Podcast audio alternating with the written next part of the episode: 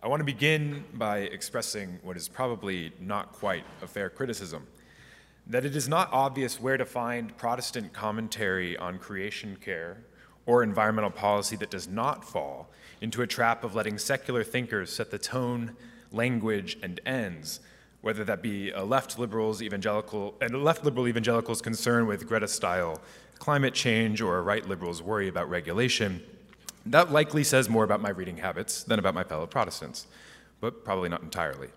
It is true that Catholics, in works such as Laudato Si, have ready at hand a set of popular resources when speaking of a theology of creation, of creatureliness, and most famously, of course, of the body.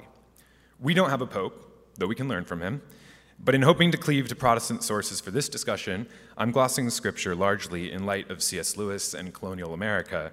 So let me be clear this is an admonition, not theology. Nevertheless, God protect me from heresy and any other untruth.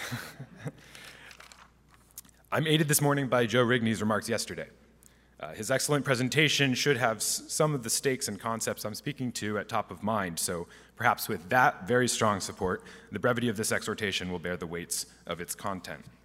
The title of my talk is Genesis and American Conservation, but I'm going to begin with a passage out of Daniel, chapter 4, the significance of which I hope will become clear by the time I conclude. The prophet says, All this came upon King Nebuchadnezzar at the end of the twelve months, he was walking about the royal palace of Babylon. The king spoke, saying, Is not this great Babylon that I have built for a royal dwelling by my mighty power and for the honor of my majesty? While the word was still in the king's mouth, a voice fell from heaven King Nebuchadnezzar, to you it is spoken. The kingdom has departed from you, and they shall drive you from men, and your dwelling shall be with the beasts of the field. They shall make you eat grass like oxen, and seven times shall pass over you until you know that the Most High rules in the kingdom of men and gives it to whomever he chooses. That very hour, the word was fulfilled concerning Nebuchadnezzar. He was driven from men and ate grass like oxen. His body was wet with the dew of heaven, till his hair had grown like eagle's feathers, and his nails like bird's claws. And at the end of that time, I, Nebuchadnezzar, lifted my eyes to heaven, and my understanding returned to me. And I blessed the Most High, and praised and honored him who lives forever. For his dominion is an everlasting dominion, and his kingdom is from generation to generation. All the inhabitants of the earth are reputed as nothing. He does according to his will in the army of heaven, and among the inhabitants of the earth, no one can restrain his hand or say to him, What have you done? At the same time, my reason returned to me, and for the glory of my kingdom, my honor and splendor returned to me. Our public reason, as Americans, the glory and honor and splendor of our nation, cannot return unless there is a rewilding of a kind, the conservation of a common sense account of nature as God's creation. Or, as someone might tweet, we all need to touch grass we find ourselves, as we should expect to do when heading in the right direction, on a narrow road. This is the path to a right relationship with the rest of creation, which is really to a right understanding of ourselves as the final creature of the last day. But two ditches lie on either side of us. On the one hand, we might be tempted to say the left hand, lies a radical flattening of all distinction between the human being and nature, such that our self awareness is seen as an accident even a kind of cancer, and that our proper relationship to the rest of the earth can only be found in self effacement. We are seeing the fruits of this perspective in Europe and on the West Coast as we speak. On the other hand, one coded in common parlance as right wing or conservative, the earth is reduced to mere matter at hand, and all of humanity has become not imago Dei, called to be a son of God, but only a potential demiurge. Nature, in this perspective, is only flux and chaos, presenting an illusion of order, however, that modern man, as modern toolmaker, can manipulate for his own ends. Ends that grow with the mastery of, by some of new techniques. Humanity, too, then, becomes just more matter for manipulation, as C.S. Lewis observed in The Abolition of Man. Many people have fallen into these ditches, and the regime we live in straddles this road, a foot rooted in both sides, set to prevent our passage. This regime, one oriented to the total rationalization of life through technology, is both giant artificial man and tower reaching to the heavens. So let us go back to the beginning and look at Genesis, and this time chapter 11. And they said, Come, let us build ourselves a city and a tower whose top is in the heavens. Let us make a name for ourselves, lest we be scattered abroad over the face of the whole earth. But the Lord came down to see the city and the tower which the sons of men had built. And the Lord said, Indeed, the people are one, and they all have one language, and this is what they begin to do. Now nothing that they propose to do will be withheld from them. Come, let us go down and therefore confuse their language, that they may not understand one another's speech. So the Lord scattered them abroad from there over the face of all the earth, and they ceased building the city. Therefore its name is called Babel, because there the Lord confused the language of all the earth, and from there the Lord scattered them abroad over the face of all the earth. And where are we in America today then? Lost mostly.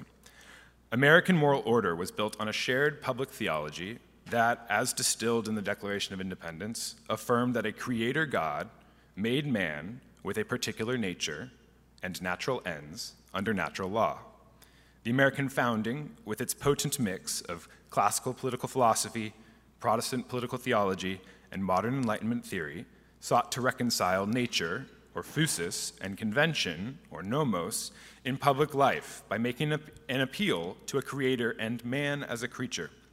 Or we might say, making an appeal to a theologically conventional account of true human nature.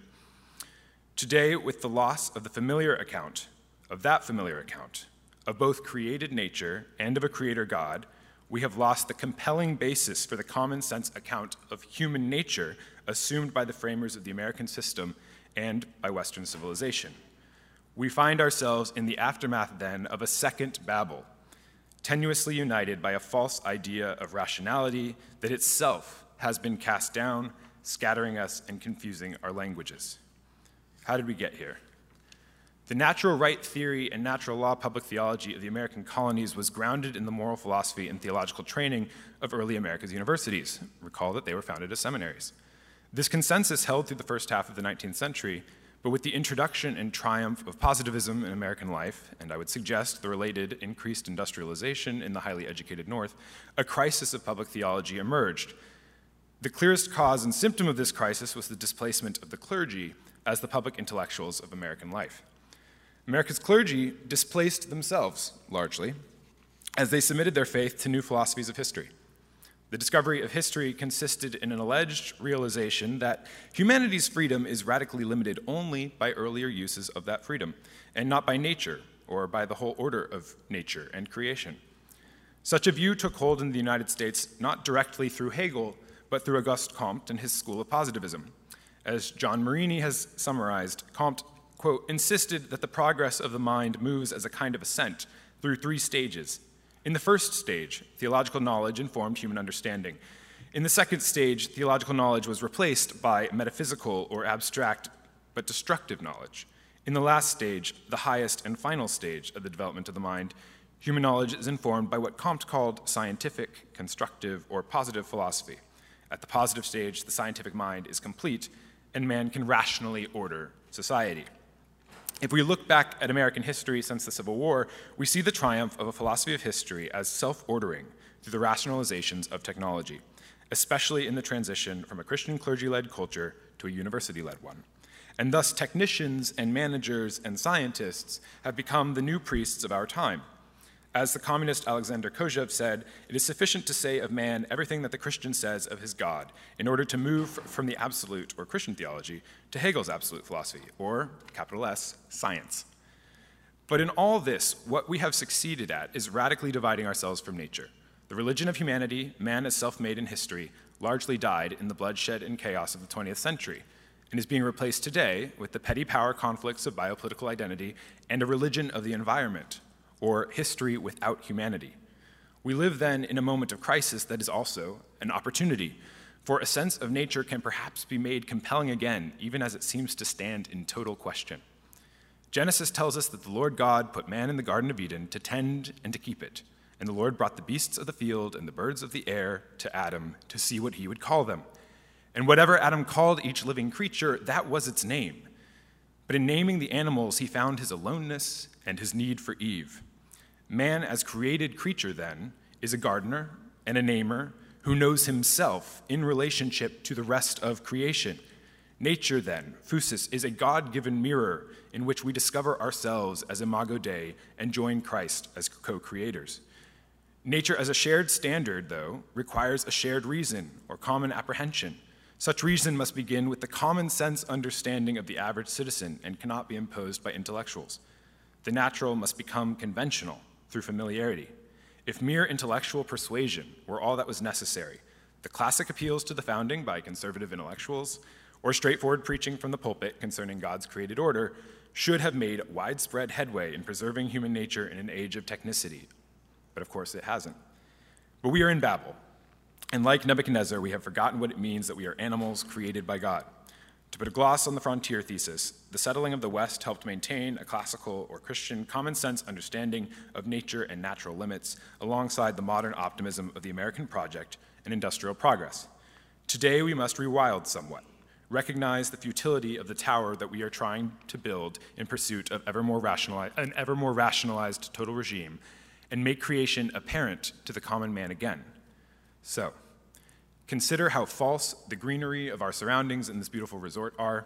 Consider the worship of your heart for God when walking in Yellowstone.